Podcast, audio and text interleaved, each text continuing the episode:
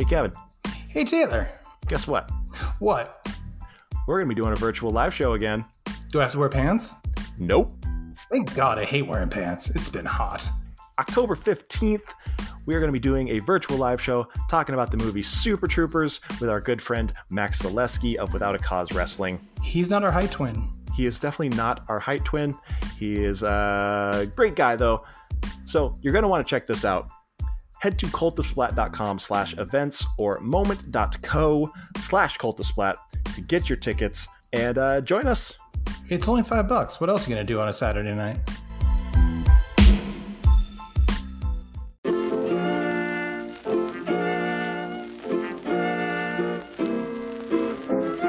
You know, Taylor, sometimes when, you know, podcasting and working and life just gets in the way, I can't think about what I'm going to flambe or chiffonade or anything like that. So, you know, recently I decided to look into HelloFresh because every week they send me however many meals I want because, you know, sometimes I'm just lazy and I don't want to think about meal prep. And, you know, they send great meals. And again, it's prepackaged, easy to make. And on top of all that, it's cheap. With inflation, it's cheaper than going to the store and buying ingredients for two meals right now. So, have you ever used HelloFresh?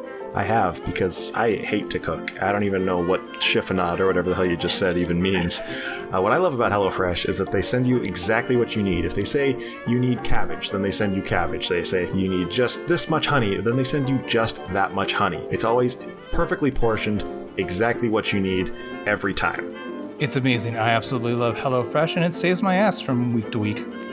Exactly. So, if you're like me and you hate to cook, or if you're like Kevin and you love to cook but you just flat out don't have time, check out HelloFresh. If you use our special link to sign up, which is cultofsplat.com slash HelloFresh, you can get 16 free meals. 16! That's so many. Not only that, you also get free shipping on your first box and three surprise gifts. Head to cultofsplat.com slash HelloFresh and sign up today.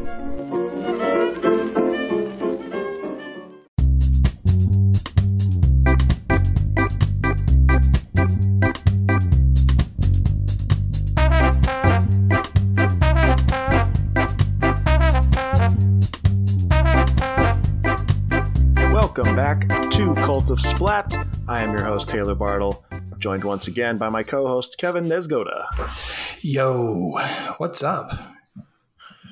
Not a lot. It feels like I've been uh, like it's been forever since I've talked to you. Yeah, likewise. I'm just like, you've been traveling, I've been working, multiple jobs. it sucks right now on this end. Yeah, it was it was so nice when you were unemployed and we could just text back and forth all day. I know it was, wasn't it? Now I got to wait like 35 to 40 minutes for an answer. I'm constantly in meetings all day now, and yeah, and then I get you know some time after work to do work, and then you know hop over and work on my uh, startup, which has officially launched, and yeah, now I'm trying to get money with that, and like we got we're just like filled up with meetings there, so time doesn't exist, and neither does sleep at this moment. Work, As you can work, tell by the bags work. under my eyes. well, the, our listeners can't. Hey, Canada, what's up? Thanks for getting us into your top 20. Yeah, shout out to Canada for uh, for getting us up those iTunes charts, and of course South Africa always coming through. Rest of the world, to- where are you at? Yeah. Where are you at? You know, I do love Canada more than America. So, yeah. Thank you, Canada. Yeah, make sure you're going to Apple Podcasts and uh, giving us five star reviews, and just you you know putting putting whatever in the in the text box, anything you want. It, it really doesn't matter, but uh, that would- it would help us out a lot. Say you love Canada more than America, too. Or say you love America, we're in Canada. I don't care. It doesn't matter to me. Matters to me. Okay. so today, uh, once again, we are headed to college. We are we are going down south, down towards Kevin, because we are headed to Orange County. Oh, that's a little too far south for my liking. Uh, from 2002, directed by Jake Kasdan or Kaz Kazdan. I don't know how to, how to pronounce it, but Kuzdin? Kuzi? it's definitely it's definitely not Coozer. No, it's not. It's not Steve Kuzer. It's not Steve Kuzer. Uh, let's still working. see. Good for him. Directed directed Jumanji, uh, The Next Level, and Welcome to the Jungle. Uh, Walk hard. Walk Hard, uh, and uh, the new Doogie Howser spin-off series. Oh shit! I forgot that existed. Looks like some New Girl episodes. Oh, you saw on Freaks and Geeks. So yeah, he's a he's a working man. He's done some stuff. He's been Uh, written about. by written by Mike White, who of course just did uh, Dead Man on Campus that we just talked about. Wow, he's like, oh, he's also in this movie. Looking at Yes, his picture is. for the first time. Yeah. Good for him. Uh, tomato meter score for this one is 47%, so not not terrible. Still under the threshold. Just under that could be 50 worse. 50 mark. Yeah, uh, audience score 61%, which is bewildering to me. That's a little low. It feels like. That's what that's what I think. Uh, this movie introduced the world to Colin Hanks and uh, was also one of Jack Black's first films. Definitely post uh, the cable guy though. Yes, and I think maybe post School of Rock. I think School of Rock came Not sure. after. You might be right. Yes, but the critics' yes, is. consensus. Okay, the critics' consensus says smarter than the average teen movie, but a little on the unmemorable side. Which I, I mean, obviously we're going to get into things, but I don't know how you can call this movie unmemorable. Although I will say, I did forget how much I love this movie. When did you watch it? Again. uh, yesterday. Okay. Uh, let's see, IMDb synopsis. And this one's actually pretty good. Check this out. A guidance counselor mistakenly sends out the wrong transcripts to Stanford University under the name of an overachieving high schooler. Oh no, that's actually pretty I mean, good. yeah, but I mean, it's it also, out like half the movie, but I would say like 80% of the movie. but it's like you know the inciting incident of where the movie takes off. Right. That's like man lights match holds dynamite. It's like, wait a minute. Then what happens? right. Does he still hold on to the dynamite, or does he throw it? Well, there's only one way to find out, and that's to dive right in. Let's do it. All right, so like I said, this is the movie that introduced the world to Colin Hanks, of course, the son of Tom Hanks. And as I always do, I'm going to talk about happy endings because Colin Hanks was on Happy Endings uh, on the episode where Dave made his own uh, food truck and was selling uh, whore's bath cocktails out of it, and Colin Hanks became his celebrity friend. Uh, I love who- that episode. yeah. It's it's a good one, and he's got his little uh, crony Beans, I think was his name, who was always Yes. trying to find him coke. Yep. God, it's such a good. Well, they're all Um, good episodes, but this was a really good one. And when he was talking about uh, doing Entourage, the video game, Was there actually an Entourage video game? no, I didn't think so. what would that I was even like, you never be? know. I was just thinking the same thing. How would you make an Entourage video game? Do you Uh, play yeah, as you Vince? just. Do you play at E? I- would say you play as Vince, and you just like go around and just bang girls. Without ever looking at them. Yeah. okay, so uh, Colin Hanks plays Sean Brumder, who, when the movie starts, he is writing to Dr. Marcus Skinner at Stanford University. And it's so funny because he's writing this letter. He's writing this letter and he says, you know, my name is Sean Sean Brumford. Uh, I am from a place called Orange County. And this is not No the first heard of it. time. This is not the first time that they act like no one has heard of Orange County.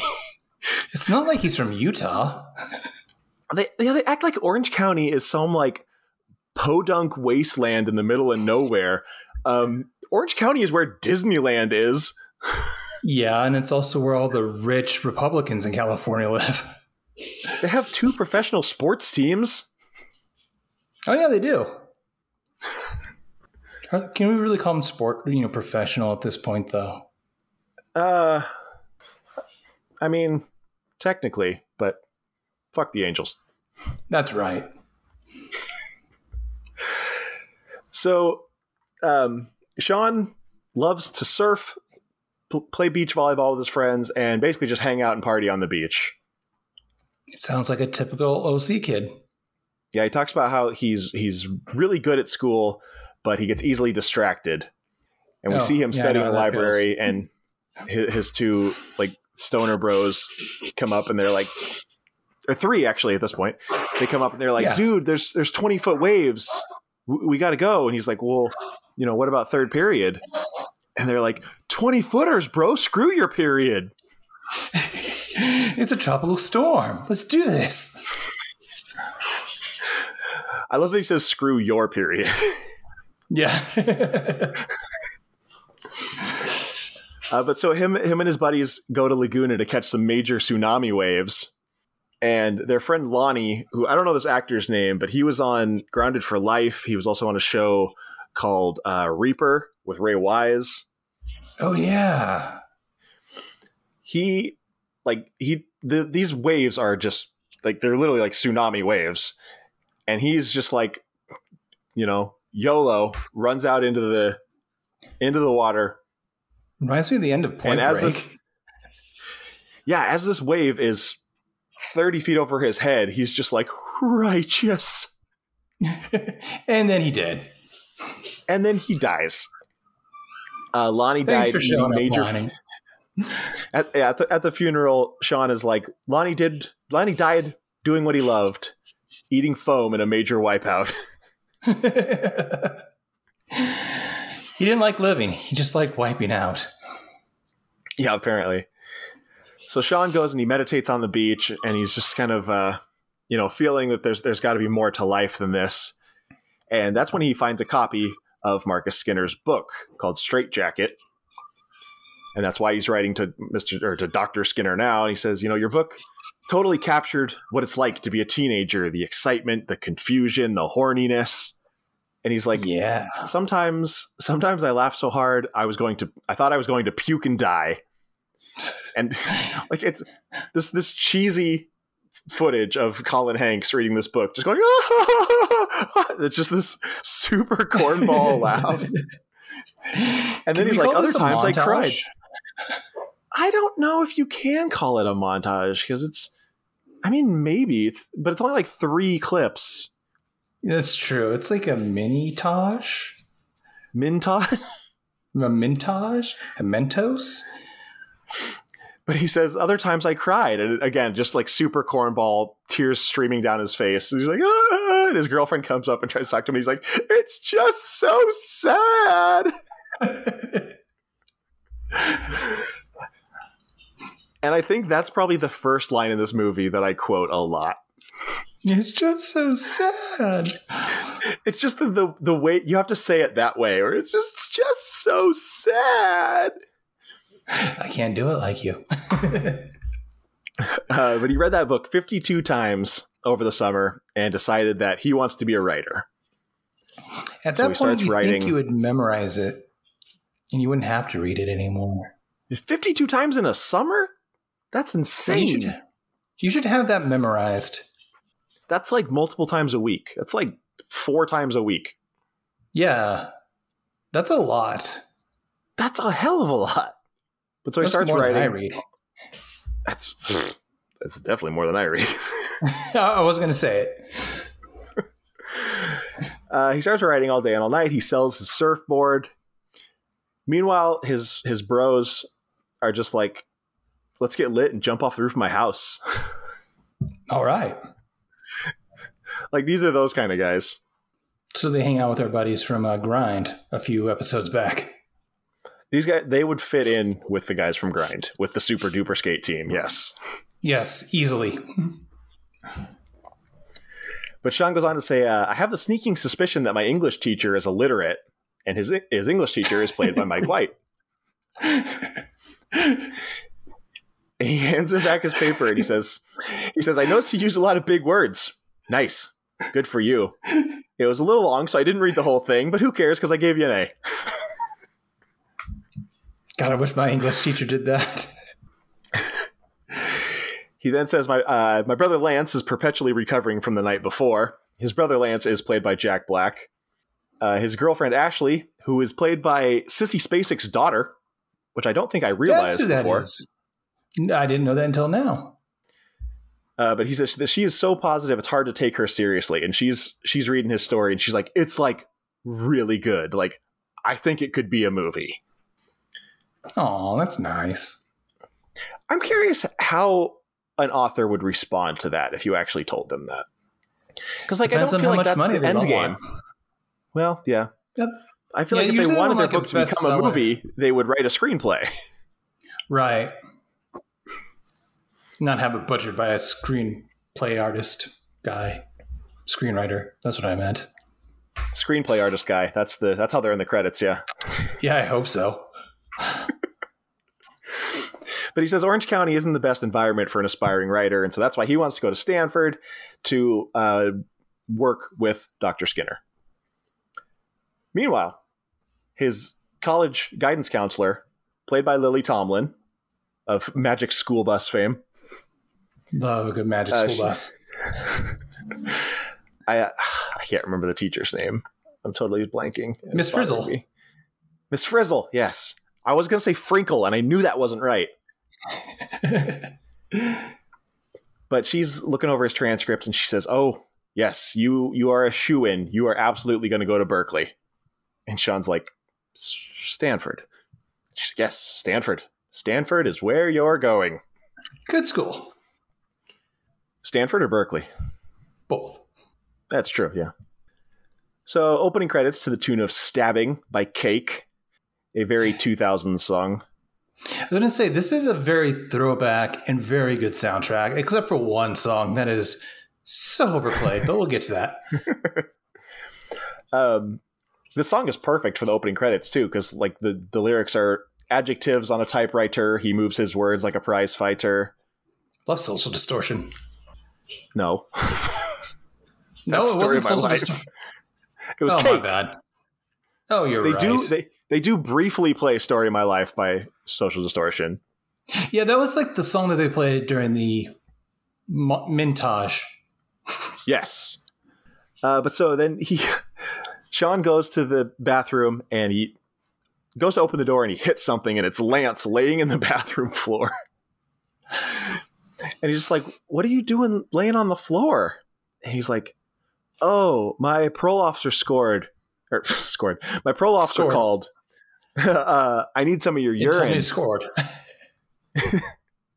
He's like, "Can I score some of your piss?" That's where scored came in. I was just reading that. yeah. uh, Sean's stepdad Bob is this old guy in a wheelchair. Uh, we don't really know what's wrong with him, but he like starts having kind of like breathing problems. And Sean's just like, "Did you feed Bob his pills?" Feed him And, the uh, pills. His mom, played by the incomparable Catherine O'Hara. I love God, I love her Catherine so much. Oh, she's so good in just everything. Moira Rose. Uh, Don't And even attempt she's to just like- her accent from that. the baby. Uh, let's see. Uh, the their housekeeper Lupe uh, quits because she's yelling at Catherine O'Hara, and Catherine O'Hara's just like, you know, you, you you stole my Palm Pilot. You did. Racist much? Sean in Spanish tells offers to double her pay, and she's like, time and a half on weekends, and he's like, see. And so she's like, and meanwhile, Catherine O'Hara's in the background going, yeah, it's over. yeah, over your budget. finally she agrees to come back, but just for Sean because because she likes him. And but she's like, you know, you keep her away from me. Catherine O'Hara is a mess in this. Yeah, she is. Uh, yeah, she, she's a she's a hot mess. But Sean tells her, "Look, the the mail's going to be coming. I'm expecting a letter from Stanford, so please keep an eye out for it." And she starts getting real emotional because you know, empty nester. Although she's Yeah, still got. Lance. He's never leaving home. Why would he? It's got so he goes to school.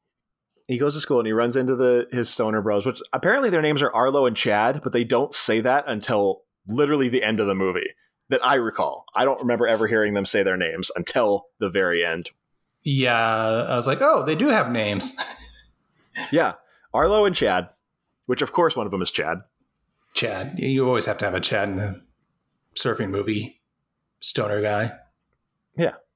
But they're like, dude, it's, it's been one year since Lonnie died. Like, we should do something. We should pull a killer prank. We should jump off something. And Chad's like, yeah, or blow something up. Logical conclusions. Yeah, that's that's you know how you honor your friend's memory. Yeah, so if you died, what would you want me to blow up for you in your honor? Uh, whoever murdered me. Deal. Avenge me. I shall avenge your death. What if it's me? Do I blow myself up? Yes. Okay, that's easy. I assume. Harry I've never blown anything up. Uh, let's see. Where was I? Da, da, da, da, Oh, they decide they're going to have a surf in his memory, although Sean doesn't surf anymore. And Chad is like, yeah, Sean doesn't surf or skate or pick his butt. well, that's probably good, especially in public. At least in public, yeah. Yeah. Uh, Sean and, and, Ashley go to class. I'm not sure what class this is, uh, but Chevy Chase is the teacher. Good for him and I Ashley talks about how they she wants to save these seagulls that were affected by an oil spill. And Chevy Chase is like, you know, fine, but this is the last one. After this, we let all sick and endangered animals just die. Thank God. And so then they start talking about graduation speakers. And Sean suggests Toni Morrison, uh, who won the Nobel Prize who I think just fairly recently passed away, actually. Yeah, I think a couple years back. Uh, but Chevy Chase is like, uh, Dana, didn't you say you have a cousin who's friends with Britney Spears? And this girl Dana is like, yeah, best friends. Friends. so then uh, they go to English class again, and the teacher holds up a copy of Romeo and Juliet, and he's like, who comes to mind when you think of Romeo and Juliet? Claire Danes. Yes, Claire Danes. Who else? Leo. Leonardo DiCaprio. Yes, he was also in that movie. What you may not know is there was someone else who was involved in that movie, and in some ways, he's just as famous as Leonardo DiCaprio. His name is William Shakespeare. Who that bitch? I love that he says involved in that movie. yeah, he didn't do anything else. he penned a Broadway play that eventually became the Hollywood mega blockbuster. then he says, Some of the greatest movies are based on his plays Hamlet, West Side Story, The Talented Mr. Ripley, Waterworld, Gladiator, Chocolat. Hold up. I have some questions. Uh, yeah, I, I'm not sure of your uh, accuracy there, Mr. White. yeah, I, I don't think Taming of the Shrew became Waterworld. no, it became 10 Things I Hate About You. That makes sense. Did you know that? Yeah.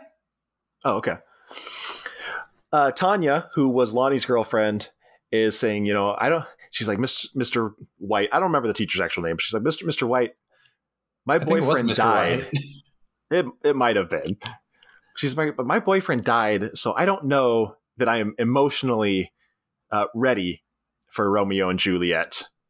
And they're just like, your boyfriend died a year ago. Like, stop, cut the shit. Yeah, cut the shit, Tony. Oh wait. Uh, all of a sudden, Cindy Sanders from Freaks and Geeks runs in, and, and she's like, "Tanya, you got into Stanford." And so Tanya starts jumping up and down, and the song starts playing. And so Sean is just like, "Well, if Tanya can get into Stanford, then surely I can get into Stanford.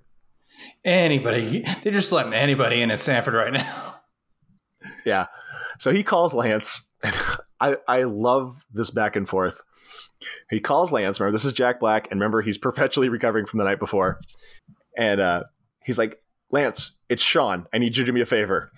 Lance goes, Who are you looking for? He says, It's Sean. Sean! Pick up the phone! Oh, he's not here. Hangs up. so Sean calls back and he's like, Lance, listen, I just need you to check the mail. And Lance is like, okay. Do I have to turn on your computer?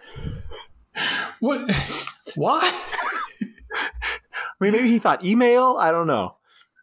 But yeah, that could Sean's be. like, Sean's like, just go to the front door. The mail will be in the mailbox. Oh, And Lance is like, he's like bouncing off the walls. He's having trouble walking straight. And he's just like, all right, but you owe me one, buddy. for walking eight feet. Yeah. He opens the door and he's like, yeah, it's here. So Sean bolts home. Lance is there watching SpongeBob. Sean's like, Where's the mail? Are you sitting on it? Which that's a line I say to my girlfriend constantly because she's constantly sitting on the remote. Can she not feel that? Apparently not. Not until it all of a sudden opens Starz, because that's what it opens every time she leans on it. The one thing we don't have. Well, son of a bitch. Because we have a Roku, you know, it's got it's it's oh, got the yeah, it has Netflix the button. Netflix, Hulu, something else, and Starz buttons, and she always manages to find the Starz button with her ass. When Doc, when we first got Dawkins, he would jump on our remote, and every time it would go to like Comcast's um, smooth jazz station. like every time, she's like, "Oh, guess Dawkins is a fan of smooth jazz." I mean, who isn't? Me? Every time I you, I hear the word smooth jazz, and my mind immediately goes to Careless Whisper. Not Kenny G. I don't even know if Careless Whisper applies as smooth jazz, but that's where my mind goes. Yeah, I don't know where. God damn, now that song's be stuck in my head forever. I don't know a Kenny G song. All I know is na na na na na na na. you know Kenny G. Um, okay, so yeah, Sean's like, "Are you sitting on it?" And then he realizes that it's under Bob's wheelchair. So he like pushes Bob's chair back, pushes him into the bookshelf. This vase or something like falls and shatters on Bob's head. Poor Bob. Poor Bob. I feel so sorry for Bob this whole movie. Bob is treated like trash this entire movie. Yeah, and by all accounts, he's a good dude. Yeah, we don't know. He's like rich, powerful, maybe, but he's not like an asshole as far as we know. As long as he gets his pills. Yeah, and he doesn't die. He's good. because like you know there's there's a part later that we'll get to where he like seems like a frightening person but then like later in the movie once he gets his pills he's very calm and very Jovial. polite yeah bob seems like he a great cares guy. about everybody around him. justice for bob Yeah, make that a shirt. so he opens the letter and it says we regret to inform you that your application to stanford university was not accepted Oh, and he's like flipping it back and forth looking at the back he's like this this can't be right and lance is just like that's how he laughs it was such a scary laugh. It kind of chilled me a little bit. yeah uh, but then he delivers probably my favorite line in the movie dude you're overreacting look at me i didn't get into college and check me out i'm kick-ass That would scare me to go to anywhere. as someone who didn't go to college i use that a lot nice. Hey, you're doing pretty well for yourself, though. Yeah i'm a successful podcaster look at me Check me out, mom. i'm kick-ass but Sean says, you know, I have to go to college. And they're like, why? And he says, because that's what you do after high school. And this Thanks, is the first moment where Col- this is the first moment where Colin Hanks almost gets into that Tom Hanks shriek, but he's He not. He's not quite there yet. It's close.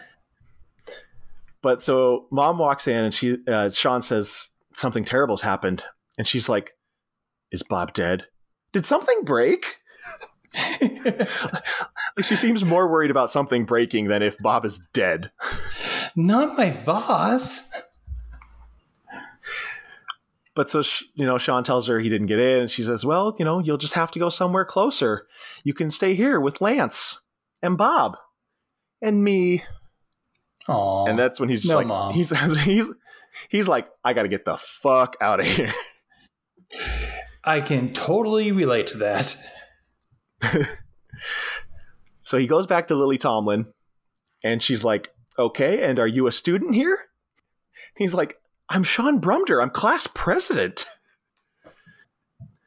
Who? And uh, sh- she's like, "Okay, well, where else did you apply?" And he's like, "Nowhere. You said I was a shoe in." And she's like, "Not even a safety school?" And he's like, "You said shoe in." and she's looking at his transcript and she says, "Mm, "No, your GPA is 2.5 and SATs are 940. No, that's low." He's like, Jesus. 940. He's like, "No, I had a 1520."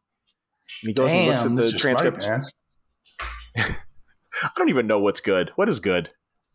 Um, basically anything above eleven hundred is like you know Oh, upper echelon. Like sixteen hundred is perfect. So fifteen twenty. oh wow. Okay, yeah, that's really good then. But he looks at the transcript and he's like, "No, this is this is not my transcript. This is Shane Brainerd's." And she's Who? like, "And you are?" He's like, "Shane Brumder." and she's just like, "Hmm." He's just like, "You sent in the wrong transcript?" And then we see this Oh, Shane no. Brainerd guy who is a just a stoner burnout. He's like goes up to his friends who are just smoking behind a door and he's like, "You guys, I got into Stanford. I applied as a joke, and they let me in. I'm freaking out."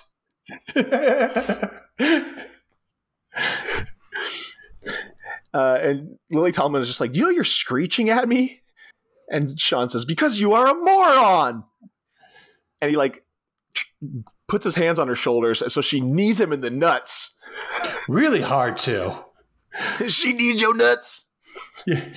Down he goes. And then she, she takes off running, and she's like, "Code Red, call nine one one. Code Red, call nine one one." Uh, This is when Kevin's favorite song starts playing for the first time. It is "Butterfly" by Crazy Town. You know the world's Come a on, better you- place.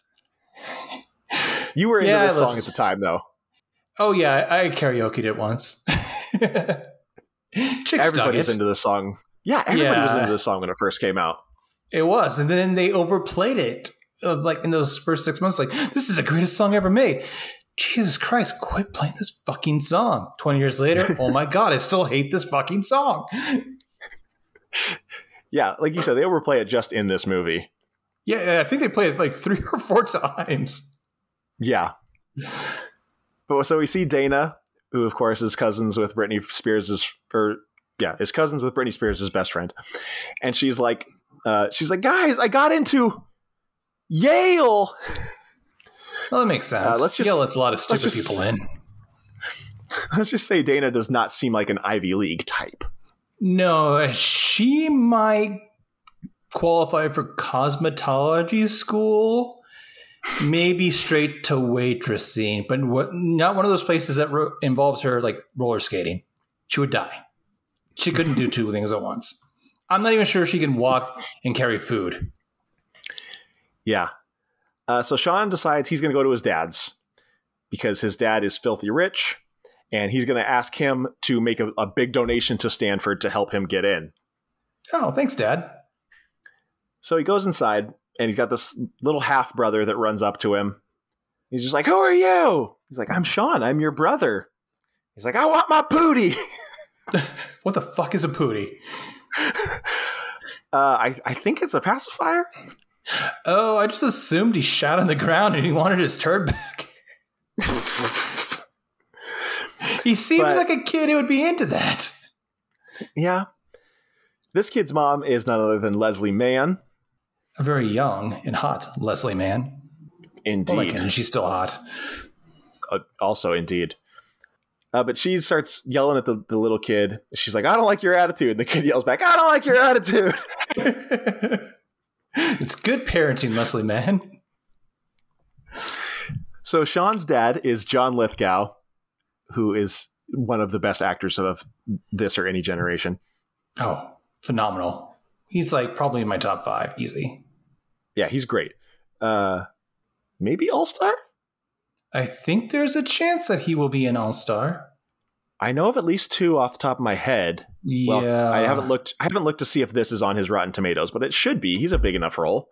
Yeah, he has multiple speaking parts and kind of, you know, a big part at the end too. Yeah, but he's on the phone with somebody we don't know who. But he's just like, if you do this, I will eat your face. but so Sean comes in and tells his dad uh, that he wants to be a writer, and he's just like, a writer? What do you have to write about? You're not oppressed. You're not gay. Ooh. And Sean's like, not all writers are gay, Dad. And he's like, well, they're all poor. And Sean's like, Tom Clancy, Stephen King, Anne Rice. John Lithgow goes, three people in the history of literature. Nailed it. like those are the only three people who ever made money writing books. Well, you know, while they were alive. I mean, go back to this, you know, Shakespeare guy. Did he make a lot of money when he was alive? Uh, yeah, he probably did. He, He wrote probably the did, Bible yeah. too. He he wrote a lot of plays. A lot. Um, but he tells Sean tells his dad, I don't care about making money, and this just like does not compute with John Lithgow. It almost him, breaks know, him. I- yeah, he's like, I, I built this empire, which I don't fully know what he does. I think maybe real estate. It ha- yeah, I think so. Because he said he owned half of Irvine. Yeah. But he says, you know, I've built this empire and I want to leave it to you. And Sean's just like, well, I'm not interested. I, I want to be a writer. And Lithgow says, well, well, before this, you wanted to be a pro surfer, so it's kind of hard to take you seriously. Yeah, it sounded like me when I was like a senior in high school. I wanted to be a pro wrestler. I wanted to be a rock star. Anything that wasn't a real job is what I wanted to do. Play play in the NBA. Yeah. I wanted to be a doctor, Um, but then I went on a ride along and I saw blood and I was like, nope. So Sean tells him, you know what? I don't need your money. Basically tells him to fuck off. Takes off. John Lithgow looks out the window and he sees Leslie Mann flirting with the gardener. He's got a um, leaf blower and she's like rubbing it with her feet. And the dude's like Or- 60 and he's like balding and he's kind of a Yeah, fat like- guy too. Yeah. Um, I put in my note toes on the hose. and he's like, what the goddamn? John Lithgow goes, What the fuck? Gotta keep the PG 13 rating. Reel it in. I'm not the Trinity killer yet. And yes, this movie is on his Rotten Tomatoes. And also, I want to know how the fuck Cliffhanger is not rotten. it's a 67%. That's a good that's a good question. Do you see all star status in his future? No, actually, no. No? Only two? Yeah, only two. Damn. Yeah, I mean, we could pull some strings. We've got enough movies we actually want to watch first. You know what? I think we no. Okay, there's one I haven't put on the list yet that I'm going to put on the list, and it will get him to All Star status. okay. You have to tell me off mic what it is. Yeah, yeah, yeah. It also stars Leslie Mann, if that helps. No, it doesn't. Okay. So Sean goes back outside, and Ashley has rescued this dog that was. Um, oh, okay. The, rescued this, this dog that was out on the PCH, which is the Pacific Coast Highway. We call it the PCH here. And the dog, she you know puts it in Sean's car, and the dog starts just eating his interior. And I just I so badly wanted Colin Hanks to go, not the car, don't eat the car. I was hoping he would. Like I heard, like as soon as that happened, like I heard Tom Hanks' voice in my head, like saying Yeah. that line. That would have been such a perfect homage, and that, that It would have been. only we would have gotten. Yeah, there have been four people in this world, and we would be half of them. and the other ones were in the movie. Exactly. It'd been great if there The was like Tom Hanks in the background, like cleaning, and he just shrugs after the line's delivered. The other Just two are Colin and ball. Tom Hanks. Yes. So, um, Ashley tells Sean, she says, You know how you told me that every night you would pray that you get into Stanford? Well, I got to admit, every night I would pray that you didn't. Or no, she says, Last night I prayed that you wouldn't. And he's like, Why would you do that? She's like, Well, I didn't think it would work, but, you know, now you can go to OCU with me. I'm like, There's no OCU. There is not. There's no no universities in Orange County. There's UC Irvine. Yeah, I said no. Oh, real universities. But there's definitely not an Orange County University. No, I think UC Irvine's the biggest one there. But uh, Ashley says, you know, to make it up to him, she's going to talk to Tanya because Tanya's grandfather is on the board at Stanford. So she goes and she talks to Tanya, and Tanya is, is initially she's just like, I'm not going to waste my grandfather's time. So, you know, deuces. But Fuck off. Ashley, Ashley goes and talks to her in private, and she says, you know, I would do anything for Sean, even if that means breaking a promise to a friend. And Tanya's just like, what are you talking about? And Ashley's just like, Halloween, Dana's little brother. Oh, and God. we see we see Tanya hooking up with Dana's little brother who's like 14. if that, Yeah. I, I'm hoping early high school, so this is not really creepy. Regardless, it's really creepy. It's true. But Tanya's just like, everybody knows about that. And she's like, or Ashley is like, okay, but they don't know about Lonnie's memorial. And we see her hanging out with Arlo and Chad, and they're all just drinking. And Arlo's or I think Tanya says it first. She's like, I, I miss Lonnie. And Arlo's like, yeah, I miss Lonnie too. And so she starts kissing Arlo. and Chad's just like, yeah, man, I, hey, I miss Lonnie too, bro. And she starts, she turns this. and just, yeah, she turns and starts making out with Chad. And so they're having the old uh, holy triumvirate there. Yeah, the Eiffel Tower probably happened at some point. Yeah, the Golden Gate. Um, but and then Ashley says, you know, and and what about prom night? And we see Tanya just puking into a toilet, and this janitor walks by, and it's this like old woman, and Tanya just Yeah. starts making out with her. right after she got done puking in the stall. Yeah. I That's hope nasty. the janitor had some gum. No shit. So when we cut back to real time, Tanya is now already on the phone. She's like, "Hi, Grammy, it's me, Tanya. Is Grandpa there?" so Ashley tells Sean, you know, good news. He and his wife are going to come by your house at five. And Sean's just like, "Wait, my house? Do you know who lives at my house?"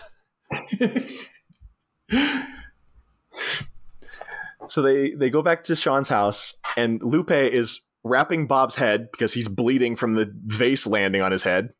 Profusely. Yeah, Like Ric Flair five minutes into a title match. Catherine O'Hara is like, "That's right, just cover his whole head." There's probably a skull fracture, but we'll deal with that later. He's 90. So Sean comes in and he's like, "Mom, you might want to put on something more, you know." She's like, "What?" He tells her, you know, these very important people are coming, and she says, "Sean, you can't expect me to just drop everything that I'm doing just to entertain some strangers." And he's like, "Drop what? What were you doing?" And I love she just goes, And she's like, I can't think of a goddamn thing I was doing. Sean's like, every time I have to rely on you, you, you start acting like a total lunatic. And she's like, oh, so now I'm a bad mother. Yeah. She's like, I have sacrificed everything for you. I sacrificed Damien for you. He was beautiful and Damien? Serbian. Her tennis instructor.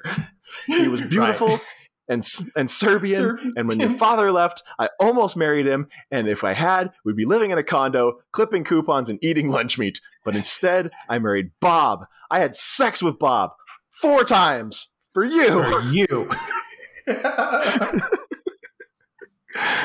you know, at that point, I would just be like, you know, mom, our relationship just can end here because you put in some, you put an image into my head that's never going to leave, and But- I'm never going to want to be naked again. I am going to shower in jean shorts for the rest of my life.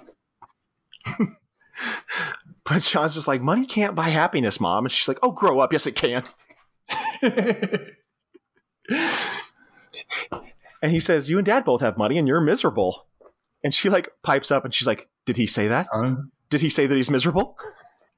please, please tell me he's sad.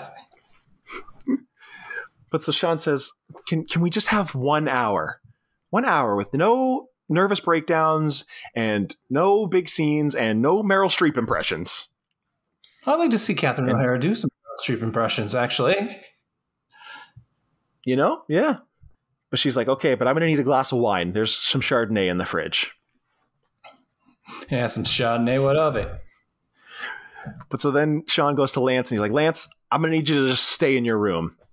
Lance is like, why? And Sean goes, because you're an embarrassment. And Lance goes, oh, okay. Oh, okay, that makes sense. I see no lies here.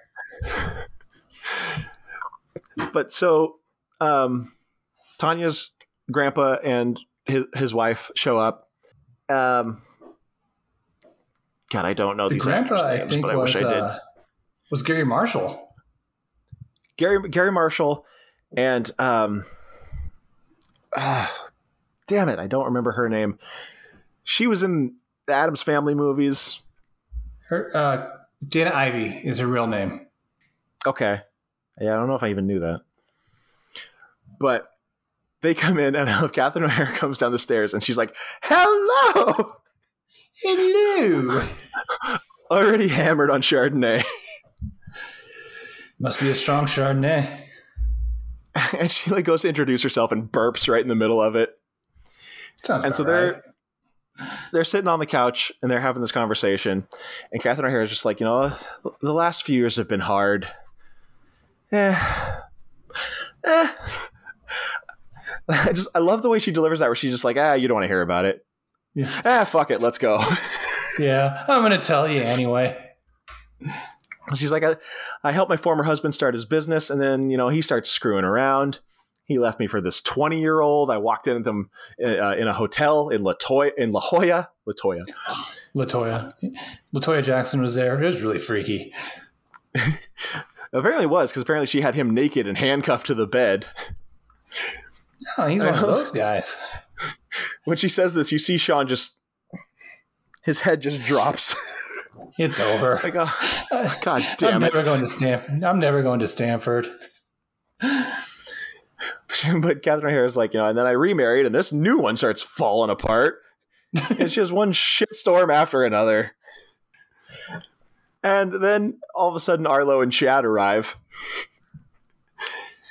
and they like step in the door and they're sp- speaking at full volume, saying, you know, in Lon- Lonnie's memory, we're going to go push his board into the ocean. Chad's like, yeah, or blow it up. And Sean's like, guys, look, I, I would love to do that with you, but I've got some very important people here right now. So, and they're like, oh, more important than us? More Are you- important than Lonnie? Do you think you're better than me? They're like, this is like his birthday, bro.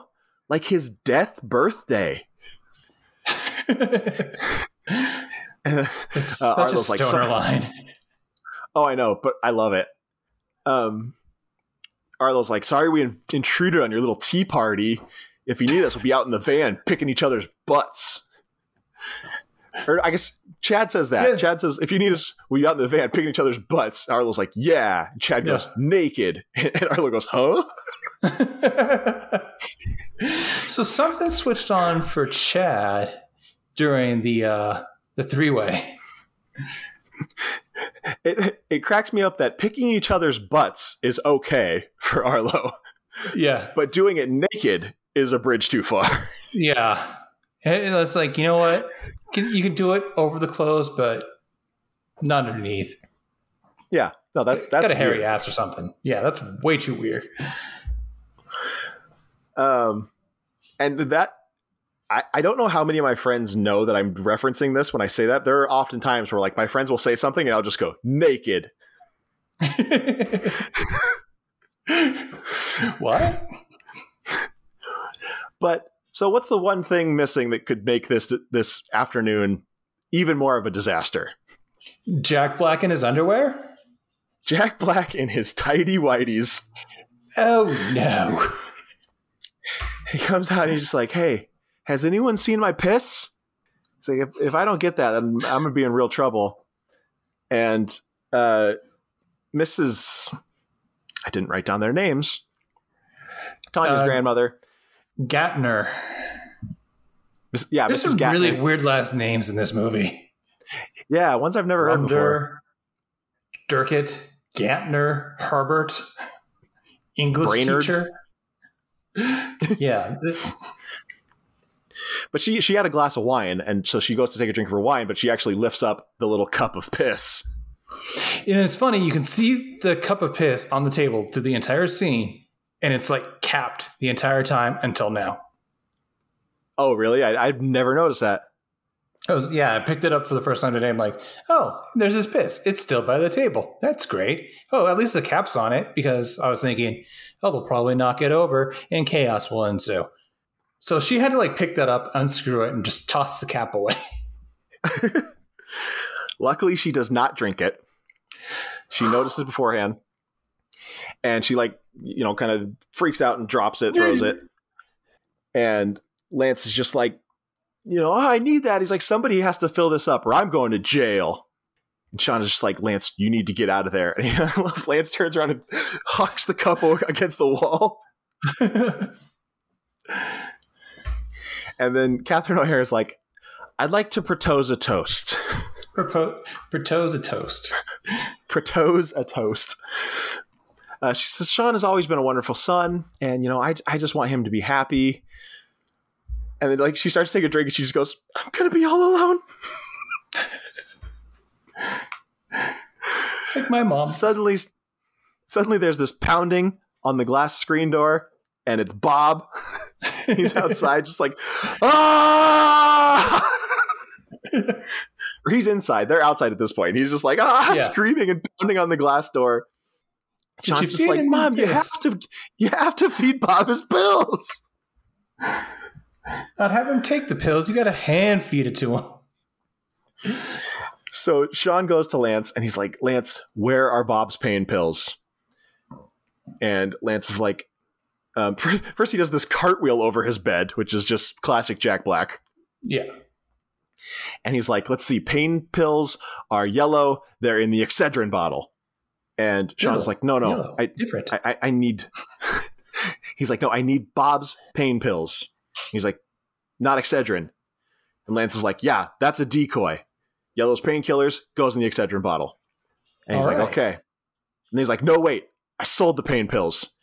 He's like, yellow's not painkillers. It's uh, oh, it's ecstasy. nice. then he gives him these other painkillers. God, God only knows what they are. He's like, here, just give him these. These will work. And then, he, and then he drums on his belly. He's just like, It's not the only movie he does this in either. no, that's another one that's just classic Jack Black. But so the what is it, Gantner? Gantner. So the Gantners are leaving. They're they've they've seen enough. Sean chases after him. Mr. Gantner is just like, look, your mom's a drunk, your brother's a pervert. I don't know what's going on with this old guy.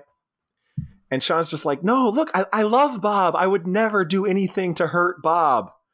At this very moment, Bob's wheelchair rolls down the hill backwards and slams into the Gantner's car.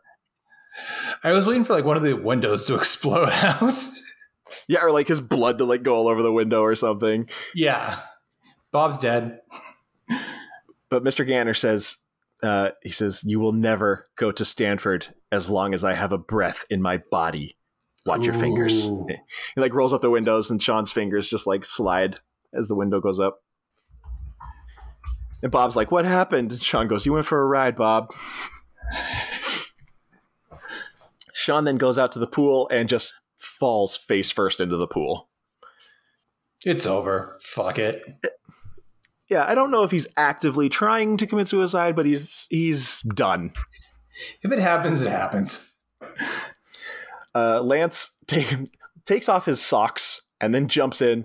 But like the way he jumps in is he just like runs. It's it's like Wiley Coyote when he's like running and then the ground is gone and he's still running. Yeah, it's like it's hard to explain, but it's so funny. Yeah, it's fun to do. To just see how like how fast you can run your legs in midair before you hit the water. I don't go very far.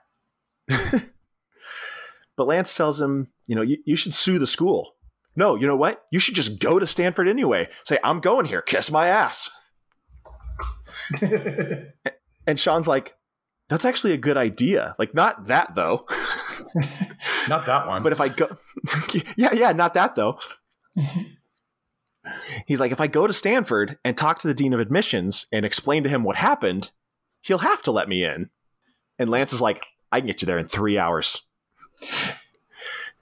that Orange County, Orange County to Stanford. How long should that take? about eight. Cause it's But yeah, Lance is yeah, it's about six, six and a half from where I am. damn. Yeah. Yeah. So three hours California is insane. Let's do that math. You you continue talking. I will map it. Okay. So Lance is driving in his Bronco and he's he's like speeding like crazy. He's swerving in and out of lanes. And he's like, I got a question for you. No, I got something to say. I got these ideas, man. Like just so many ideas just burning through my skull. I, I, I want to make hats and shirts like Stussy. Did you know that Stussy started out making shirts for surfers in Hawaii and now he's a millionaire? He parties in Hawaii. All right, so their um, average speed would need to be 135 miles an hour to make it in three hours. That Bronco doesn't do And that- 135 And that's average. average. Um, yeah. Then he's like, you know, I, I I could make a shirt, like a shirt that just says like loser, or I don't know, like like talk to the hand, All good ideas. Or they were like hat, when they were like a- originally done. I love the way he goes, or like a hat, like a big old hat that just goes. Pew! Oh yeah, like a Santa hat. What does that, what does that mean? I, I totally pictured Santa hat, or one of those top hats that Marshall wears in How I Met Your Mother that kind of floats over a little bit. The big funk hat? oversized one. Yeah, the funk hat. I want to beat it with a bat. the whole funk, nothing but the funk. yeah. This whole time, Lance is just talking a million miles a minute because who knows what drugs he's on. All But of he's just like, you know, some little chumps, some little chumps go to college, some little chumps stay home, some little chumps have roast beef, but this little chump's gonna go wee wee wee all the way to the biznank.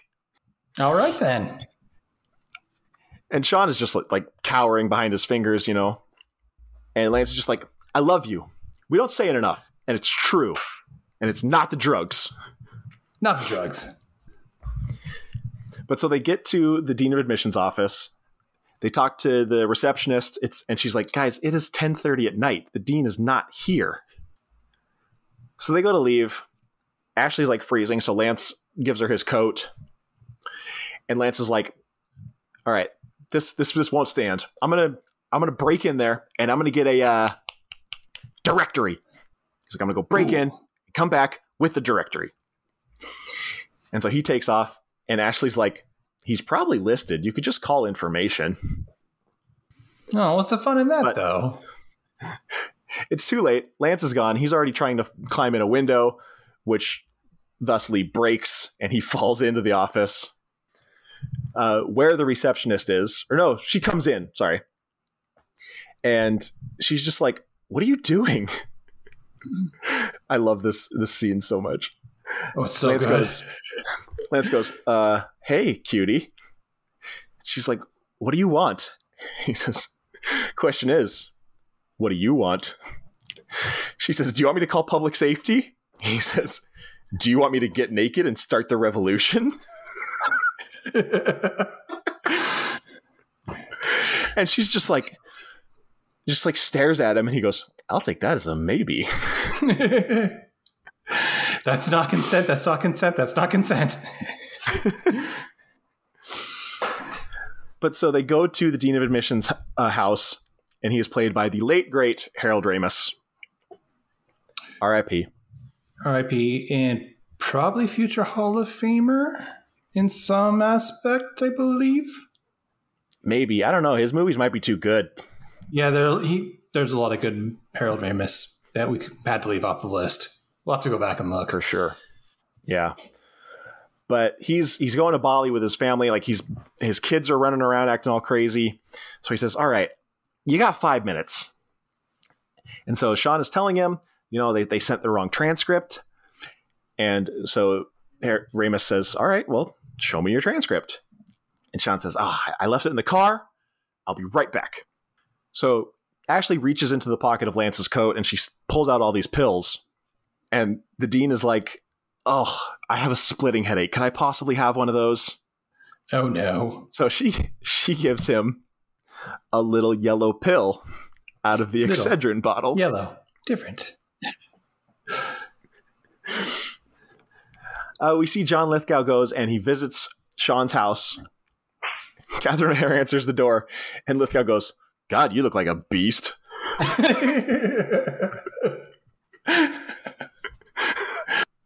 oh god damn, I love Lithgow. She's like, "What do you want?" He's like, "I need a drink. You got any beer, Coyote Ugly?" So back at the dean of admissions house, he says, "This is this is a great transcript, but you're too late. You missed the deadline. There's not really anything I can do." but you're the dean of admissions. Yeah. Meanwhile, his wife is yelling at him, so he's like, "You know, hang on one second. Goes to see what she wants. Ashley's like, "What is with your brother and aspirin? Like, does he get a lot of headaches or something?" Back at the house, John Lithgow is sitting on the couch, and he's just like, "What is this? What am I sitting in?" And Catherine O'Hara goes, "Relax. It's just urine." Oh, okay. And Li- yeah, Lithgow's like, "Oh," Probably Bob's. and he's like, it's fine. "No, it's Lance's." Well, I know. I'm just assuming he thinks it's Bob's. It's no Oh, guy. yeah, he, he asks, he says, How's Bob? And she's just like, mm-hmm, How's what's her face? And Lithgow's like, Yeah, she's sleeping around. And Catherine O'Hara's just like trying not to laugh in his face. But he's like, I can't talk to her. She, she doesn't play tennis. She's not a good mother. She's not like you. I'm a And good Catherine. Just like, Oh, oh, Hey. do you do you want another beer? Like, so she goes into the into the kitchen to get him another uh, another beer, and he follows her and he he says, "Look, sometimes I leave the office, and at the, at the end of the day, and I get in my car, and 15 minutes later, I'm here, parked in front of this house, and it's totally out of my way, and it's very annoying. I made a mistake. I'm tired of paying for it. I want you back." And uh, she's just like, "You are such an asshole." And then they start fucking in the kitchen. Right against the fridge. Um, yeah. So uh, Ashley tells Sean that she gave the dean of admissions on Excedrin, and Sean is just like, "Excedrin, okay, that's painkillers. We're okay." No, wait. Oh no, we just gave the dean of admissions three hits of MDMA. Harold. Harold Ramis is coming back down the stairs, and he's like rubbing his his chest and stomach, rubbing his sweater vest. He's like, hey, this feels good. And I think now might be a good time to head to the Splatterpiece Theater.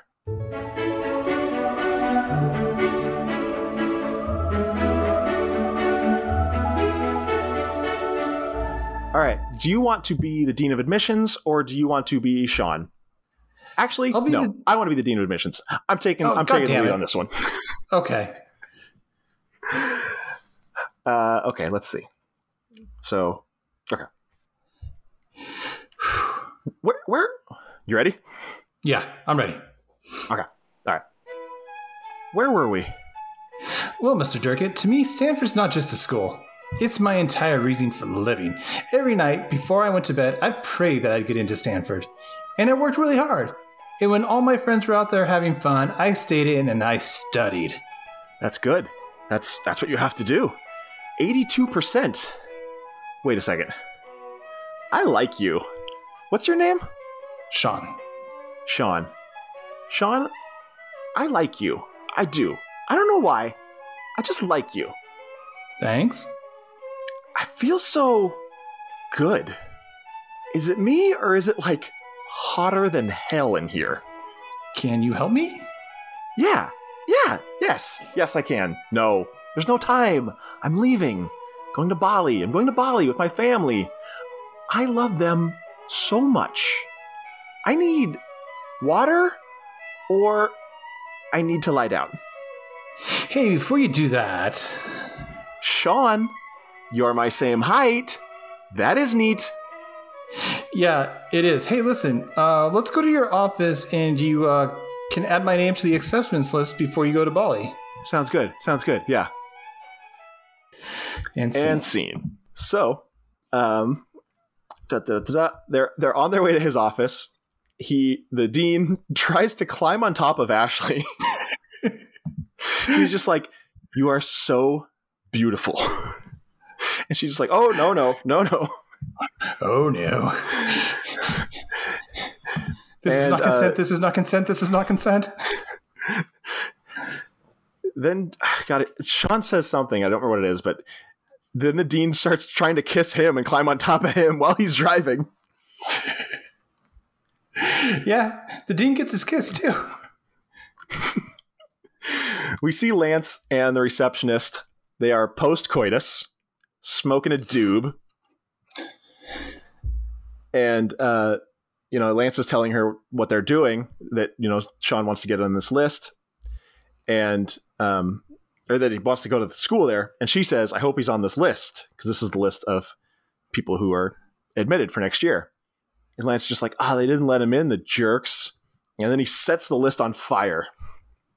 And this receptionist, just like so calmly, is just like, don't do that.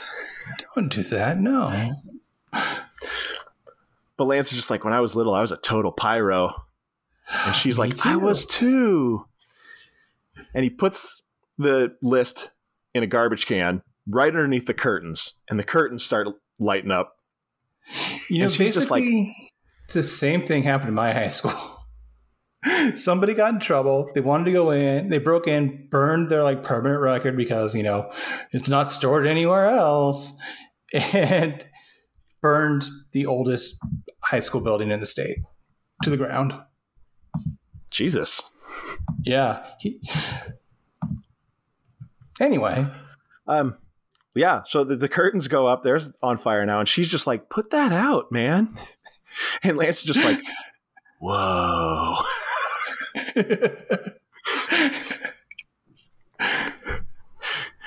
But so Sean, Ashley, and the dean arrive, and by this point, the entire building is just engulfed in flames. We see Lance and the receptionist walk out the front door in their undies, and then just kind of like walk off to the side. because where else are you gonna go? And But off uh, the, the fire. Yeah, exactly. Because when you're uh, off frame, fire truck- you're not there. Sorry. out of sight, out of mind. Um, the fire trucks arrive, and we are introduced to fireman Ben Stiller. I loved how Ben Stiller had like a cameo in just about every goddamn movie in the early 2000s. Oh, I know. Um, Kevin, for the first Taylor. time ever, I think we need to go back to Splatterpiece Theater. Back in time? No, not back in time. We just go back to the theater and we do the gimmick again. Oh, okay.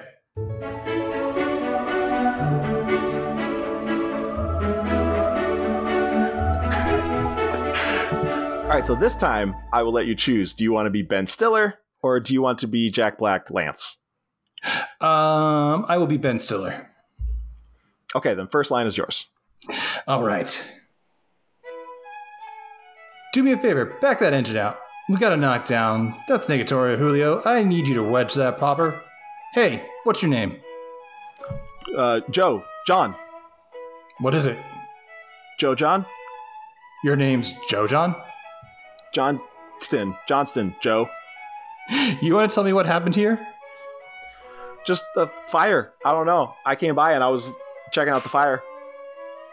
Well, that lady, Mona, said that you two were in the building when the fire started.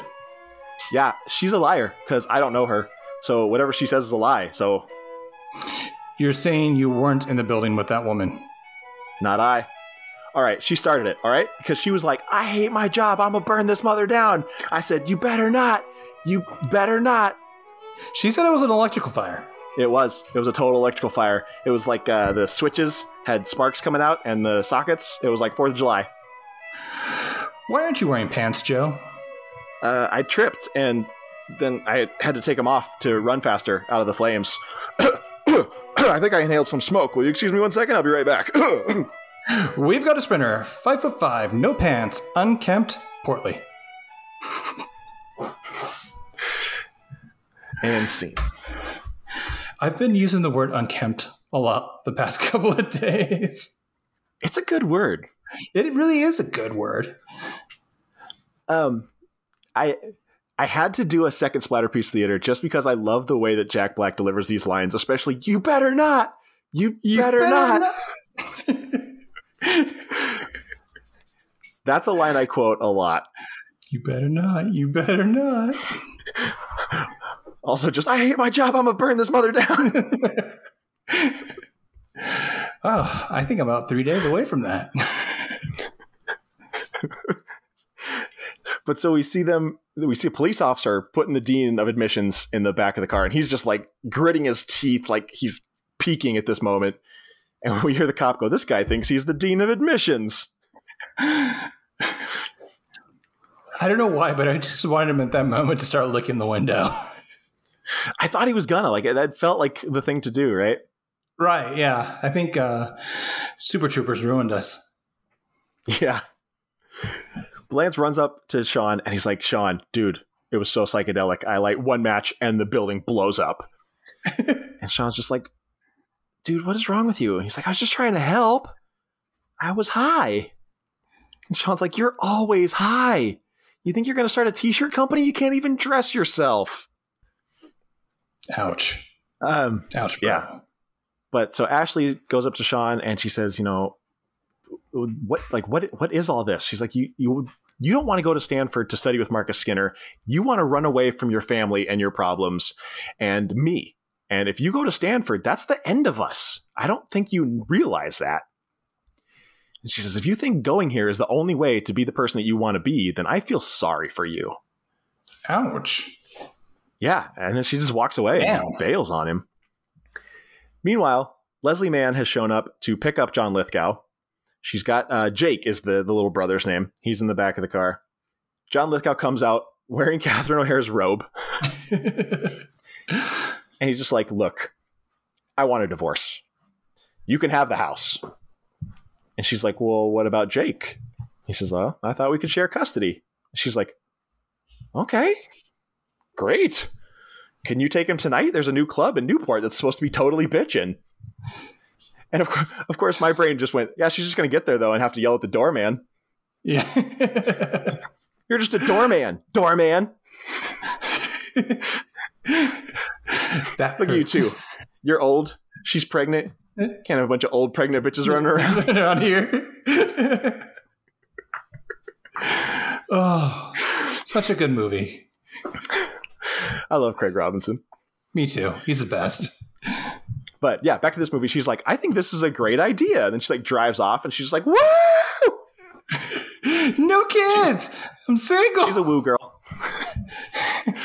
Oh man, imagine if she put a cowboy hat on right at that moment. Just a tiny one. Just a tiny one. Tiny cowboy hats would only be worn by tiny cowboys. Boys. But so Sean is just wandering around the campus and he runs into Monica Keena oh hey. of Freddy vs. Jason fame. She starts talking to her about the book she's reading, and she's like, Oh, are you an English major? He says, No, I, I don't even go here. She's like, Oh, just visiting? He's like, Yeah, something like that. I'd be like, But why she's the like- fuck you here, kid? Yeah.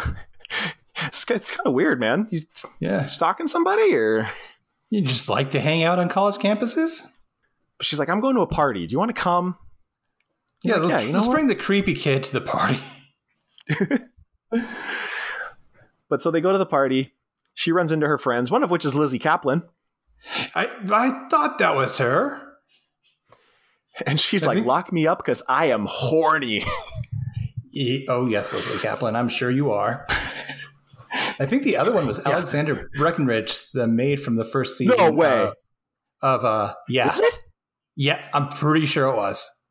She's uncredited according to um, IMDb. She plays Anna, and I assume that Anna was the other girl with Lizzy Caplan because it, do- it did look like Alexandra Breckenridge. You know, I thought she looked familiar, but I didn't get a good enough look at her to really kind of figure out who Oh it yeah, was. it totally was her. Totally was her. She is from one of the best episodes of Psych. I don't think I've seen that episode. Scary Sherry? You haven't seen Scary Sherry? Dude, I've seen like one season of Psych. I need to like get my ass in gear and watch What the whole are you thing. doing with your life? I don't fucking know anymore. I'm tired. You need to watch all of Psych, including the movies. yes, sir. I'll add it to my homework list. Oh, man. Yeah, Psych is one of my favorite shows of all time. I know, and I, I keep slagging off. I watch Ghost Adventures during the day and regret my life. Kevin, no. I know. I know. I'm But, stupid. so- I'm a moron. It's a college party in 2002. So what song comes on the radio, Kevin? I fucking hate my life. Butterfly Come, Town. Come, come, my lady. You're my sugar. Butterfly, baby. Mm. Fucking hate that song. Um, but the girls do not because they have the same reaction to the boys in Grind when um, Young MC came on. They're just like, "It's our song, dude." At least the Young MC song is good. but they have this whole choreographed dance break to this fucking song. Everybody had a choreographed dance break to some song in the late 90s, early 2000s. It's true. I did not. Um, did you? You and your friends have a choreographed, choreographed dance break? No, Yeah. me and my friends listened to ska. Like, if we had a choreographed you- dance break, it was just it was skanking in a circle. I was about to say, were you skanking in a cir- circle around your bed? Did you hang out like, with some guy all of a named sudden the- Sammy? All of a sudden, the Pietasters come on, and we're just like, "It's our song!" yeah. Yeah, fucking real big fish. They never played Real Big Fish on the radio. But Sean is just like, "What the fuck am I doing here?" And he like goes to leave, and suddenly he hears a fam- familiar voice. Oh, hey, I know that And- lady. Why did Yeah, you have he hears voice? the- He hears the voice of Nat Faxon. Who else? This was his first movie Ever? ever. He done. He's done. T- he did TV before this, but this was his first movie. I think if we went solely by IMDb credits and not Rotten Tomato credits, Nat Faxon would probably be like king of the cult of Splat. Yeah, because he's in, he's already been in one, which was his next movie, actually chronologically, but like our third episode, Slackers. But Mhm. he, he's in one, two, three, four, five, six. He's in seven more of our movies. Seven more, Seven more. not counting the two we've already done. No, oh no, sorry, seven altogether. So he's in five more. Oh, okay. But are they on his Rotten Tomatoes? That I don't know. It's on Credits. his IMDb, and that's just after a quick glance. Uh, but yeah, Nat Faxon is chatting up Ashley. She's I love she Nat says, you know, Faxon. she says, I'm from Orange County. And he's like, Oh, I've heard of Orange County. It's like, Yeah, everyone's heard of Orange County. There's an international airport. and there's a big show going on right now called The OC. Don't call it that. Sorry, Tony. That's another thing. Arrested Development took place in Orange County. It did. And I think Nat Faxon was on an episode of The OC as well. no, somebody in this cast was on The OC. I can't remember who it was, though. I don't know. But just to reiterate, Disneyland is in Orange County. It's right in the heart of Orange County. But Nat Faxon, much like Sean, wants to be a writer. Uh, but he is actually he's a screenwriter. He's got this idea for a TV show. Uh, it's about vampires, ostensibly, but really it's about the uni- reunification of Germany. What the fuck? also, his, also his name is fucking Kip. Yeah. Kip Sop? Scissor me, daddy ass. no one's going to get that. uh, but she Ashley is just like, oh, my boyfriend wants to be a writer, and he's just like, your boyfriend. Uh, hold on. How did you not see that I was hitting on you? Yeah, How dare you let me continue to hit on you? But Sean has been up on the balcony at this point, eavesdropping, and he falls. And he's just like, "Oh, hey, Ashley, who's who's this guy?" And he's like, "Oh, I'm Kip." And Ashley's just like, "Let's go inside, Kip." And I was like, "Oh, Sean, you you messed up now. She's gonna go spite fuck Kip." Yeah. And spy fucking is the best fucking. I've heard. Oh, I was gonna ask if you knew from experience, but No, no, no. I've never been on that end. uh, I I haven't that I know of. To our exes who have uh, are listening to this podcast, can you please let us know if we were a spy fuck? Thank you. Taylor will tell you the email later. So Sean suddenly sees Marcus Skinner. Instead of chasing after his girlfriend who's going to go spite fuck Kip, he decides to chase down Marcus Skinner. So what's the worst that could happen with Kip? He's wearing a turtleneck in the summer. That's true. But Marcus Skinner is played by Kevin Kline. Sean Oh, chases him Kevin down and he's like he's like, You're you're Marcus Skinner. He's like, Yes. He says, You're a good writer. Well, thanks. Skinner's like, Thank you. Bye. See you, crazy And child. Sean like Sean runs around in front of him and he says, I'm obsessed with you. And I was just waiting for Skinner to just like fucking mace him or something at this point. Like oh, that would have been so funny. but he's like, not in a sexual way or a romantic way, just just your writing. I just want to tie says, you to a bed and break your ankles. But he says, you know, I'm I'm a writer too. I sent you my story. My name is Sean Brumder. And he's like, oh, Orange County. He's like, you you read it? He says, yeah. Um, my only criticism is that you need an ending. And Sean's just like, yeah, I, I don't I don't know how to end it. And Skinner's like, well, you know, maybe I. Yeah, they are. You, you kind of just keep rambling until you figure it out, and then you're like, okay, now I gotta go back and cut this. There goes 95 pages that I wrote. But Sean says, you know, I, I didn't get into Stanford, so uh, I, I can't I can't work with you. Um, you know, I, I want to be a good writer, but I'm afraid that if I don't get out of Orange County, it's never going to happen. And Skinner tells him, you know, you don't have to worry about being a good writer. You are a good writer, and every good writer has a complicated relationship with the place he grew up, like Aberdeen or Enumclaw. a lot of my writing does come back to Aberdeen, but not so much Enumclaw. That's good. Be kind of weird. worry- I'd worry what you'd write about. Well, there's one thing that sticks out in my mind. But Skinner tells Sean, what I took from your story is even in a world where people can be superficial and stupid and selfish, there's still hope. And suddenly a light bulb goes on in Sean's brain and he takes off running. Where's he going? I assume he's going back to Ashley, but suddenly he hears, Sean, Sean. And this water bottle hits him in the side of the head. It's Lance. And he's just like, hey, we got to go right now. We're going to Mexico, baby. I can get us there in three hours. and Sean's just like, oh, oh okay, we'll go, but we have to go get Ashley. And Lance is like, she's fine. Some dude will pick her up and give her a nice bed to sleep in. it's like, that's yeah. not comforting. No, that's not what a boyfriend wants to hear about his girlfriend. Especially no. when she's with some douchebag named Kip right now. Yeah. Lance's just like, we got to go or I'm going to prison. So you go get Ashley. I'll get the Bronco.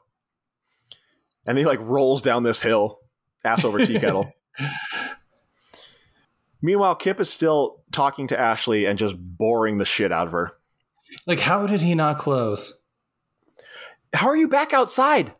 Yeah, you went inside. Why would you bring it back outside? Fucking Kip. Kip does not know how to close. But the Bronco pulls up, and Lance is like, Ashley, get in, get in the Bronco. And she's like, Sean, I'm mad at you. And Kip like steps up and he's just like, why don't you leave the lady alone? like somebody punch that guy. Has Nat Faxon aged at all in the last 20 years? Because I don't think he has. Dude, not much. Not much. He looks like he's like 40 perpetually. yeah. But Lance is like, he starts like, you know, Cyrano Bergerac. Cyrano and Bergerac? No.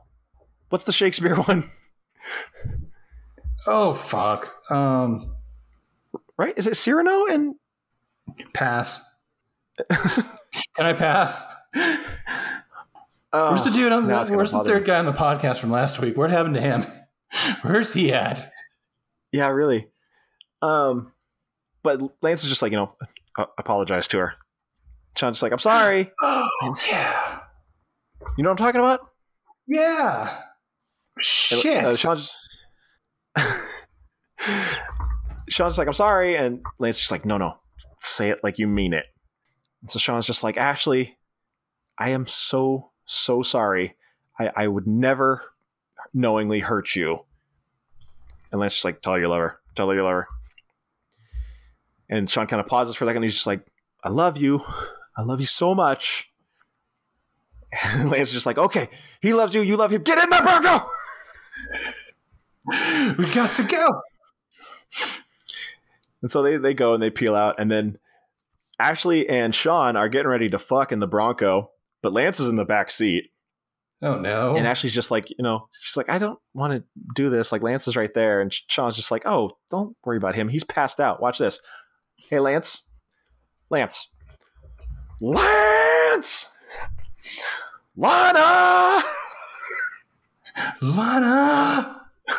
Danger zone. But so they, they start going at it again, and then we see Lance like open one eye, do the Eddie Guerrero. I wouldn't watch my brother fuck. Ugh. Gross. No. Uh, Cyrano de Bergerac, right? Is that the right thing? That's thing? it.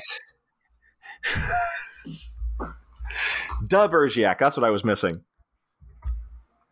Yes. Is that the right thing? Am I think am I thinking of the right thing? That's the new the other question. Now that I have the name right, is that the right thing? I believe so. Man. Okay. Um Yes, yes it see... is because they basically redid this with Steve Martin's Roxanne. Yes. Yes. Okay. See? we got Shakespeare. It. I brought it back around to Shakespeare, like from, from from earlier in the podcast. Remember? Yeah. Yeah. Bringing it back around. the, the chocolate guy. He's in red chocolate. Uh, back at the house, we see John Lithgow. He's on the phone. He's negotiating with someone. He's like, "Look, here's how this works. You ask for something outrageous, like a new gymnasium, $40 million. I counter with $200,000 for a medicine ball. And I was like, a medicine, like one medicine ball? A single, how does a medicine ball really cost two grand? But he says 200 grand. What kind of medicine ball is that? The nicest one they have. The one from the US government to help us keep aliens under wraps? Wait. yeah, is it the uh, the nuclear medicine ball? Yes. but he's he's yelling on the phone. He's like, "You're not hearing me." but so the Bronco pulls up. Arlo and Chad are parked out front in their van, and Chad's just like, "Dude, Sean, you'll never guess what happened last night. Arlo professed his undying love for me." and Arlo's just like, "No, what happened was I woke up." And Chad was fondling my, and Chad's like, I lost my keys. I was looking for them. uh huh. And Sean's like, Do you guys want to come inside? And they're just like, Okay. All right. like they had never thought about coming inside. We're just gonna sit here in the van and chill. But so they go inside and they see uh, Lithgow and Catherine O'Hara there, and Lithgow's like, "Glad you guys are here. Uh, we need to tell you something. Last night, your mother and I, we, uh, well," and Lance is just like, "You banged mom." You bone. Lithgow's like, "That's not the word I would use, but yes, we came together." Oh, I love the way that's that, so much that worse. Jack, I love the way that Jack Black goes. It's like a little disgust, but also a little proud and a little happy. it's like, yeah, my parents are getting back together, but no. Ugh. I'm disgustedly happy at this moment in time. Lithgow says, you know, I, I donated money for a new admissions building at Stanford. Apparently, the old one burned down. I wonder how that happened. And Catherine O'Hara is like, we did it. We got you into Stanford. And Ashley, like, clearly, you know, remembering what she said earlier about how if you go to Stanford, it's over for us. She's just like, congratulations, Sean. That's that's really great. I'm gonna go call Kip. I'm gonna scissor him.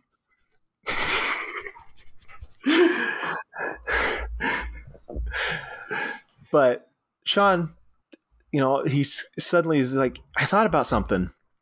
You know, if Faulkner had left the South, would he have written A Light in August? I don't need to go to Stanford to be a writer. All I need is the people who inspire me, like my family and my friends and you, being Ashley. Aww. He says, so, I'm, so cute. I'm going to stay in Orange County. And so we see him writing to Skinner again. He says, you know, I've, I've learned that Orange County is the perfect environment for an aspiring writer. And so I, I left your book down by the beach, hoping that it'll inspire someone else. Where Chris Farley promptly picked it up. No, that didn't happen. No, what did happen was Chad and Arlo are getting ready to blow up Lonnie's board. They're arguing over who's going to get to light the fuse. And Sean grabs the board and takes off. They're like, Where are you going? He's like, I'm going surfing. Yeah. And that's the end of the movie. They should have done like a fist pump freeze frame. Yeah. All right. The band's back uh, together. Like I said earlier, I, I love this movie and I forgot how much I love this movie. I was watching it yesterday and I was laughing my ass off. it's a good one. You you I will enjoy it as well, I take it? I, I very much enjoyed it. Like I saw we rented it on DVD like when it came out on DVD way back in the day. And I don't know why, but I've totally forgot about this movie and I actually thought I hated it. Really? Eh, Yeah, this is this I watched it today and today was the second time I ever watched it. Or the second time I've ever watched it. And I was like, what the fuck did I watch that I hated so much back in 2002? Man, I the thing is I think so much of what makes it great is the deliveries. Oh yeah, the deliveries are awesome. The the lines regardless, like yeah, the lines are funny, but the way they're delivered by Colin Hanks, Jack Black, Harold Ramis, Uh, John Lithgow. just yeah, John Lithgow. I the um You look like a we're beast. the same height. We're the same height. That is neat. I love saying that. I love saying that is neat That is that neat. like upward inflection. Uh, next time we go to uh, Disneyland and we're standing in line and there's somebody around our same height, you should do that to them and see the Just, hey, reaction. hey, hey, buddy, you're my same height. That is neat. I'd be like, "Whoa, you guys are height twins." I'll just be like, yeah, man, cool. Yeah. Cool. I'm gonna. I really don't have to go to Space Mountain this bad. Do me a favor. Don't talk to me anymore. don't even look at me. Um, so I'll, let's let's let's just look at a couple of negative reviews. Nell Minow of Common Sense Media says, "Stupid movie pushes boundaries of PG-13." Um, How? Does I this guy wouldn't say it pushes boundaries. paper? There's Yeah, there's, there's no. no there's no like there's no s- there's not really much of any swearing. There's no, it, no like, sex. There's none. I don't even think they really say shit in this movie. Yeah, like do you see people making out. That's as far as it ever gets. Right. Um, yeah, I, I'm not sure sure who Common Sense Media is, but that's um, it sounds like, you know, one of those people that, you know, Mitt Romney would donate money to or something. uh, let's see. Peter Bradshaw of the Guardian. This is mostly weak stuff with a timid and reactionary final message about how it's better to stay in your hometown rather than go for a big city college education. Uh, hey, Peter, tell me you didn't understand the movie without telling me you didn't understand the movie. The point was not that you should stay in your hometown and not seek higher education. The point was to be happy where you are and to make the best of your situation. How did he miss that? And why is he doing movies? Uh, let's see. One more. Um, second generation. This is Mark Halverson from the Sacramento News and Review. Second generation Hollywood wrestles with, but never truly pins down, this big hearted, broad, and often flat comedy. Go fuck yourself. That was, that was just a dumb one. I don't even know what is like what that that was such a boomer review. Yeah. Provide some feedback there, Boomer. yeah, like saying that like the well second generation Hollywood. It's like oh because it's Tom Hanks's kid, we're supposed to like it or something. Like fuck off. Um, let's see. Let's let's read one positive one too, shall we? Yeah, I like this. Just to end on a high note. Uh, let's see. Danielle Salzman of Salzy at the Movies. Orange County could have been a formulaic teen comedy, but Jake Kasdan and Mike White steer the ship in the right direction. Actually, no, this is the one I want to end on right here. Corey Woodruff, 615 film, a pristine coming of age tale and the exact movie every writer in their teens should watch before they go out and embark on the craft. I like that one. So, yeah, that's Orange County. I strongly recommend, recommend it. Like I said, I love it. If if you love Colin Hanks or Jack Black or John Lithgow, like these are comedy icons. I mean, Colin Hanks calling him an icon is a little maybe So preemptive, but uh, He's got a I bit mean, to go. Lithgow, Catherine O'Hara, they're legends. Jack Black is a he's he, if he's not a legend yet, he's a legend in the making. And there's Um, goddamn Nate Faxon in this, or Nat Faxon. And of course, Harold Ramis. Yeah. The man, the myth, the legend. R.I.P. uh, if you like things that are good and funny, then go watch this movie. It's on Starz, of course. hey. Um, or I think it's, it's like five bucks to rent, if that, like maybe three or four. I paid three bucks for it. Yeah, it's absolutely worth a rental, if not a purchase. Strong recommend from me. If you enjoy it, or if you just enjoyed this episode, if you enjoyed our recap, like I said at the beginning, head over to Apple Podcasts, give us five stars. If you can put something in the text box, it does help. It's not to, to feed our ego, it's to feed the algorithm and help us move up the charts. Uh, tell us uh, your favorite part of Orange County, the county, not the movie. Tell us uh, uh, what you would do on your buddy's death birthday. Tell us who your identical height twin is. Yeah, because use their real name. We don't know them. Unless we do. we might. That'd be kind of weird. And there's a good If chance. listening- Yeah. We actually might. If you if you I mean if it's one of our friends doing the review, then we might know who the person. Anyways, it doesn't matter. It's not Max. He's not our high twin. He's definitely not our high twin. No.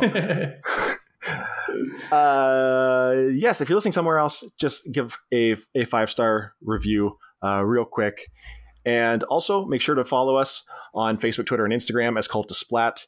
You can also head to cultofsplat.com. We're going to be doing a virtual live show with our friend Max Zaleski uh, Oh, hey. Without a Cause Wrestling. Uh, we're going to be talking about the movie Super Troopers. Tickets are only $5, so go join us. It's on October 15th. cultofsplat.com slash events or moment.co slash cultofsplat to get tickets. Uh, you can also follow me. I'm on social media as the Taylor Bartle on Twitter and Instagram. Kevin, you are. I am Kevin Nescoda on the Twitter, and I am Nescoda, D-U-H, on Instagram. There you go. Hit us up. Love to hear from you. We will be back next week with a brand new episode. Until then, see ya. Bye.